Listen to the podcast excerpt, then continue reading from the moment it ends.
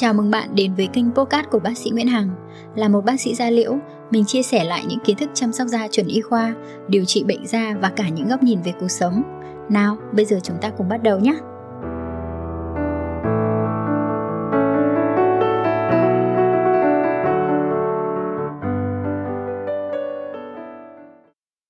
Hello, xin chào tất cả các bạn. Vậy thì chúng ta phải điều trị nám bằng cái gì đây? Có rất nhiều bạn là sẽ hỏi là em phải bôi gì điều trị nám, uống gì điều trị nám, em có thể can thiệp phương pháp gì. Thì tiếp theo bác sĩ Hằng sẽ chia sẻ những cái vấn đề này cho các bạn nhé. Có phải việc đầu tiên các bạn khi điều trị nám hoặc các vấn đề về da là mình sẽ nghĩ đến những cái sản phẩm bôi thoa, đúng không? Nhưng mà hầu như là chúng ta sẽ đi tìm những cái sản phẩm mà trắng da, sáng da.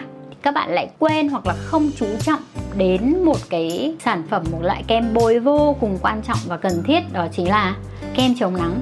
Cái tác động của tia UV lên tình trạng nám là cực kỳ nhiều.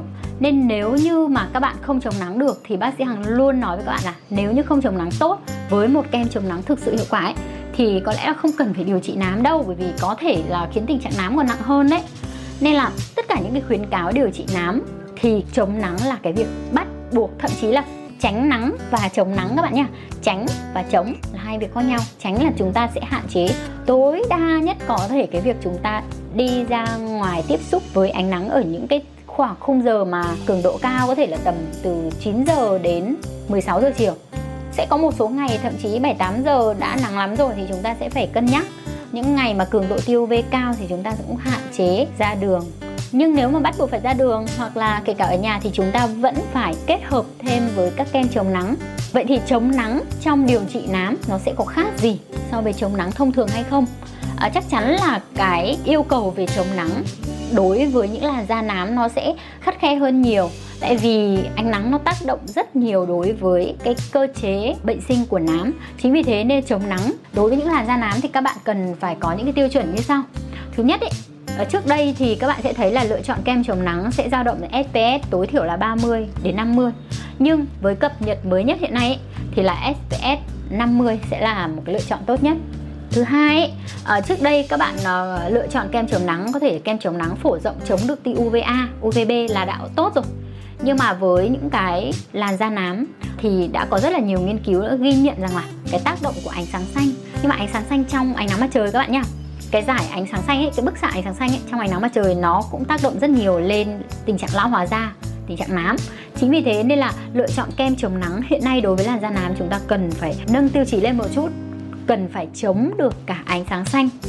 Và một cái thành phần trong kem chống nắng chống ánh sáng xanh được ưu tiên nhất đó chính là sắt oxit, nó có khả năng chống ánh sáng xanh tốt nhất. Chính vì thế nên là khi mà lựa chọn kem chống nắng điều trị nám tàn nhang ấy thì các bạn hãy chú ý là SPF 50. Ngoài chống tia UVA, UVB thì thêm cả thành phần sắt oxit chống ánh sáng xanh. Nhưng mà sẽ có một cái vấn đề là nếu những cái kem chống nắng mà có chứa sắt oxit thì thường là nó sẽ có màu. Tại vì bản chất hóa học của sắt oxit nó là màu, nó sẽ hơi màu như màu kem nền ấy, hoặc là đậm hơn một chút. Chính vì thế nên là với những cái làn da nào mà da các bạn trắng quá hoặc là các bạn sợ nó hơi bị kiểu nó tối da ấy, thì các bạn nên cân nhắc và test trước khi sử dụng nhé, lựa chọn. Kể cả các bạn có lựa chọn một kem chống nắng tốt rồi đi chăng nữa thì cái việc sử dụng nó đúng cách hay không ấy, nó cũng quyết định rất là nhiều. Rõ ràng một cái lớp chống nắng để mà nó đạt được cái hiệu quả như nhà sản xuất khuyến cáo một cái chỉ số SPF 50 ấy, thì các bạn cần phải bôi một cái lượng phải đủ cơ. Thừa thì nó lại dễ gây bí, đúng không? Nhưng mà nếu như các bạn bôi mỏng quá thì đương nhiên cũng như là các bạn mặc một cái áo chống nắng mỏng quá thì các bạn vẫn cảm thấy bỏng rát, các bạn vẫn bị cháy nắng thôi. Nên là vẫn phải đảm bảo một cái lớp chống nắng đủ dày. Một cái lớp chống nắng đủ dày là như thế nào? Mỗi lần bôi kem chống nắng một lớp vừa đủ nhé, thì nó phải khoảng 1 đồng xu. Cái lượng kem chống nắng lấy ra khoảng 1 đồng xu. Tức là một cái khuôn mặt bình thường ấy, toàn mặt ấy, các bạn sẽ phải bôi khoảng 1 gam. Vậy thì một cái lọ kem chống nắng 50ml, 50g ấy, thì các bạn sẽ chỉ dùng được khoảng tầm tháng rưỡi thôi. Đấy là mỗi ngày bôi một lần. Chưa kể là các bạn sẽ cần phải dặm lại trong ngày. Nên nếu như bạn nào mà dùng một cái lọ kem chống nắng 50ml mà các bạn dùng vài tháng không hết ấy, thì chắc chắn là các bạn dùng không đủ rồi. Nên là thường bác sĩ Hằng thấy rằng có rất nhiều chị nhá, dùng kem chống nắng rất là đều, bảo là chị ngày nào cũng dùng chống nắng mà tại sao nám của chị không đỡ, hoặc là nó vẫn đậm lên, hoặc là chị lại bị nám. Bởi vì chưa chắc là mình đã dùng đúng, và khả năng cao là mình không dùng đủ đó.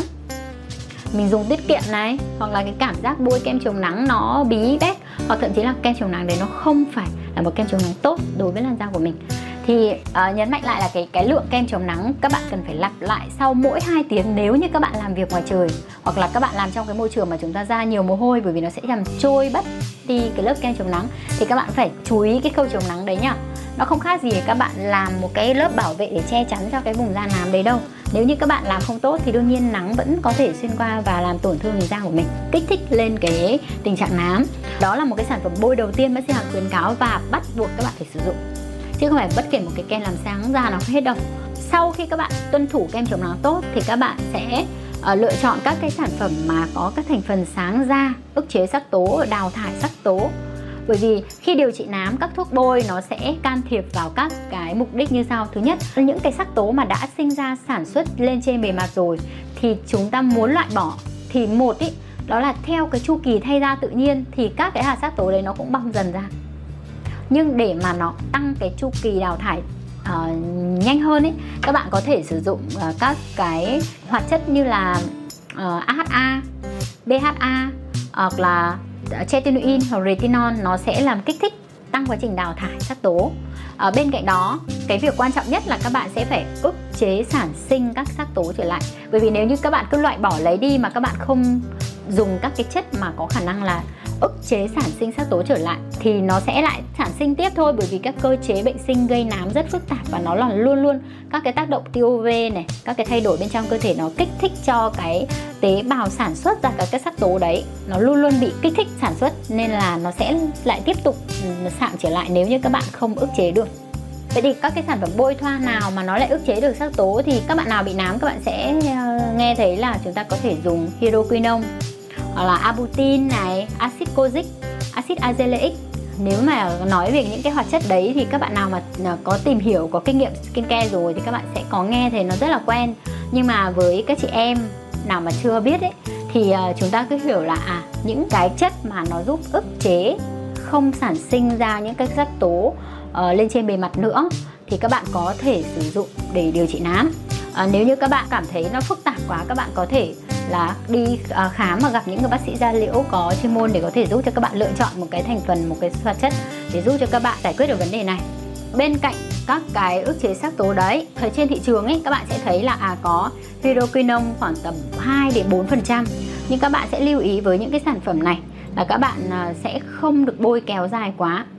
Bởi vì khi bôi kéo dài quá các bạn sẽ có thể gặp tác dụng phụ, có thể tăng sắc tố dội ngược trở lại. Thứ hai nữa là một cái sản phẩm trên thị trường mà các bạn sẽ rất hay gặp đó là Tri-Luma.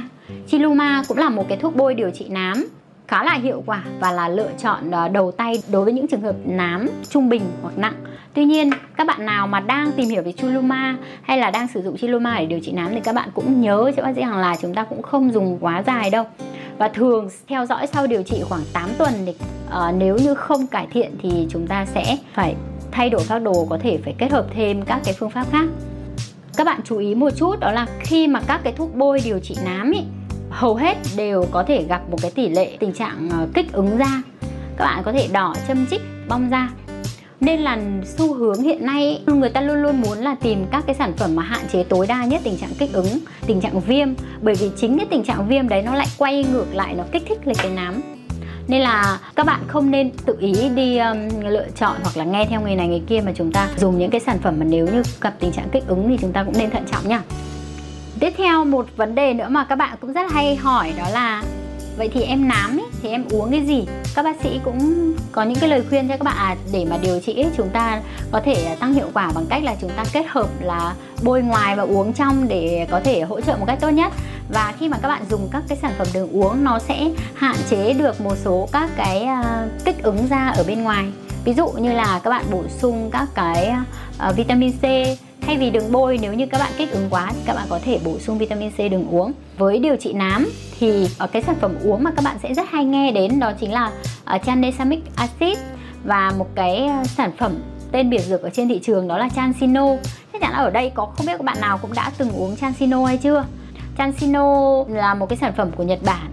Về bản chất, thành phần của nó là Tranexamic acid và cái thuốc này về Trước đây thì người ta hay ứng dụng dùng trong các bệnh lý về máu ấy, bởi vì nó can thiệp trên cơ chế về đông máu. Nhưng một cái tác dụng phụ của cái thuốc đấy, người ta thấy là dùng cái thuốc này thì lại thấy bệnh nhân lại trắng da. Thế là người ta sẽ dùng cái tác dụng phụ cái này ứng dụng và làm tác dụng chính trong các bệnh lý khác. Ví dụ như là điều trị nám này, bởi vì nó tác động vào một cái tình trạng về tăng sinh mạch máu trong cái bệnh lý nám má. Nhưng mà các bạn cũng không nên tự ý uống Transino hay là Tranexamic acid, tại vì đây cũng là một cái thuốc mà nó liên quan đến cái tình trạng tăng đông máu. Người ta hay dùng trong cầm máu ấy, thì với những người nào mà có nguy cơ về tăng đông, dễ tạo huyết khối, các cục máu đông thì chúng ta lại cực kỳ phải thận trọng, không nên sử dụng, bởi vì nó sẽ dễ mang lại các cái biến cố về các bệnh lý mạch máu như là nhồi máu cơ tim, các bệnh lý về tắc mạch. Chính vì thế nên là bác sĩ Hằng vẫn khuyên các bạn là không nên tự ý điều trị bằng cái thuốc này nha. Mặc dù cũng có nhiều người dùng và thấy trắng da, xong các bạn cứ kháo nhau, rồi thậm chí có những người không phải là chuyên môn về y tế, các bạn cũng bán cho rất nhiều người cái sản phẩm này, thì theo bác sĩ Hằng là không nên. Ngoài cái Transino, Tranexamic acid thì một số các sản phẩm các bạn có thể uống hỗ trợ điều trị nám, như là các bạn uống vitamin C.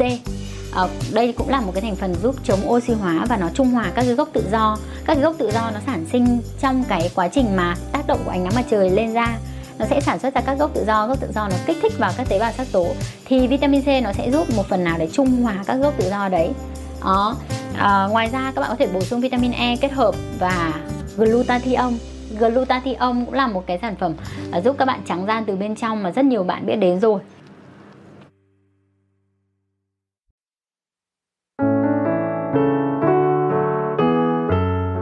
Cảm ơn bạn đã lựa chọn podcast của bác sĩ Nguyễn Hằng. Hãy thả tim, like và bấm theo dõi để cập nhật những số tiếp theo nhé. Nếu có câu hỏi hoặc cần tư vấn riêng với mình, hãy inbox qua fanpage bác sĩ Nguyễn Hằng theo đường link ở phần giới thiệu. Xin chào và hẹn gặp lại.